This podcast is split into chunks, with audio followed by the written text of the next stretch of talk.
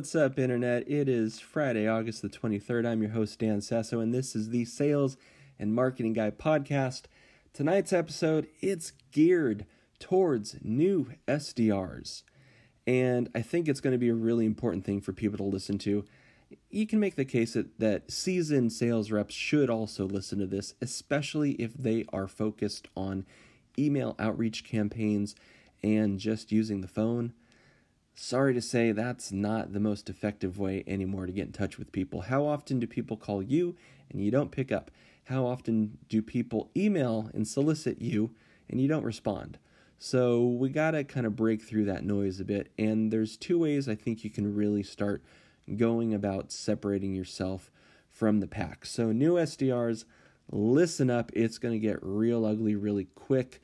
Um, and I'm sorry if I ruffle some feathers on this because I don't agree with the standard methodology from many, most, all sales development managers. Um, I don't agree that volume and velocity works in terms of let's just pump out a million emails, make a million calls, and let's do that math backwards, and that should give you X number of meetings. I think you guys are just doing the wrong thing more often and you're hoping for good results. That's me being honest with you. Now, if you have to do that to please your manager, by all means do it. Keep doing it.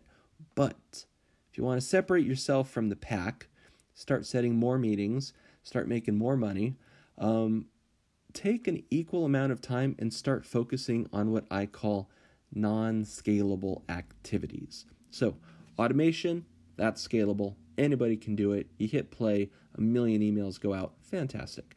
Non scalable, that requires some work. That's where the fun begins, right? So that's where you can actually get personal with your prospect. Um, take a look at their LinkedIn, take a look at their social, find them on Twitter, find them on Instagram, comment, get involved in the groups that they're involved with. Think of it as social stalking, but in sales, you got to do that because if you want to break through the noise, you have to separate yourself from what every other SDR is doing. And I guarantee you, every other SDR is not thinking this way about sales. So, non scalable activities what is one way that you can do this effectively while still leveraging some of that uh, scalable technology, still leveraging the phone, still leveraging, I'd say, the email outreach campaigns? I want you to do this.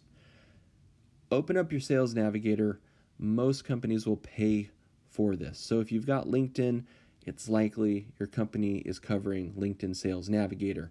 Once you've created, and I guess step one is going to be you got to create a custom report. It's really easy. I can show you how, but take a look at, um, I'd say, your territory, maybe the, the number of employees or the seat counts or whatever those filters are that you use to figure out who you're selling to, what's that buyer persona run that report, and then at the very top of the screen, you're going to see those social selling triggers that make an impact. You're going to see right out of the gate who who was recently hired in the last 90 days that fits the description of who you're reaching out to, who was either mentioned in the news or perhaps even their company was mentioned in the news. Um, what individuals have posted stuff online. See, not only can you comment, like, share all of that, reach out to them individually, but those are, I'd say, individual email campaigns that you can reference. So you can make your messaging vague enough while it's still hitting on the fact that they were recently hired or recently transitioned into a new role. That, in and of itself, that context is personalized. That's going to separate you from everybody else who's just trying to feature dump why they should buy their product.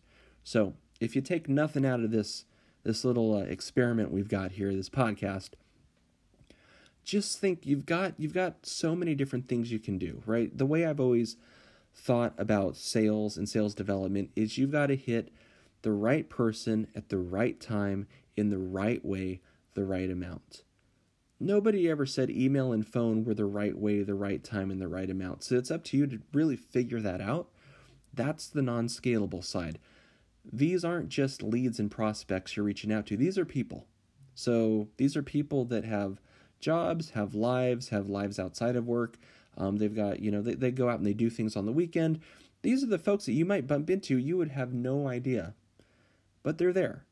So stop being like robots. Start thinking about the actual process of sales development and how it actually is part of a much bigger machine, so to speak. Um, because the more thought and energy you can put into why you're reaching out to a person, how you're reaching out to a person, the more effective that outreach is going to be. It becomes less about let's just throw a million emails against the wall and see which one sticks to you might you might find that half the time they actually respond to you. That's a huge increase over the standard B2B email marketing blitz that's going to have about a 20% open rate. So if your open rate's sitting at like 50, 60%, you're you're tripling your output. You're you're you're that much more efficient. You're going to set that many more meetings. It separates you from everybody else. Um, and I think that's the name of the game. Sales development, it's going to be about setting meetings, setting more meetings, and really trying to find ways to be effective, not just efficient. Efficiency doesn't always equal effectiveness. Um, so if you can, leverage the scalable as best as you can, but really start thinking about the non scalable activities. What can you do that nobody else is doing? I think you're going to find that helps out a lot. If you have any questions, hit me up on social. Be, Seriously, I talked way too long. This is much longer than I wanted to talk. Um, so I'm just going to kill it. So hit me up on social. Find me on Twitter. It's Dan Sasso. Um, shout out goes out to Ahmed Benjalon, who created the intro and the outro, the music that you are about to hear. And that's it.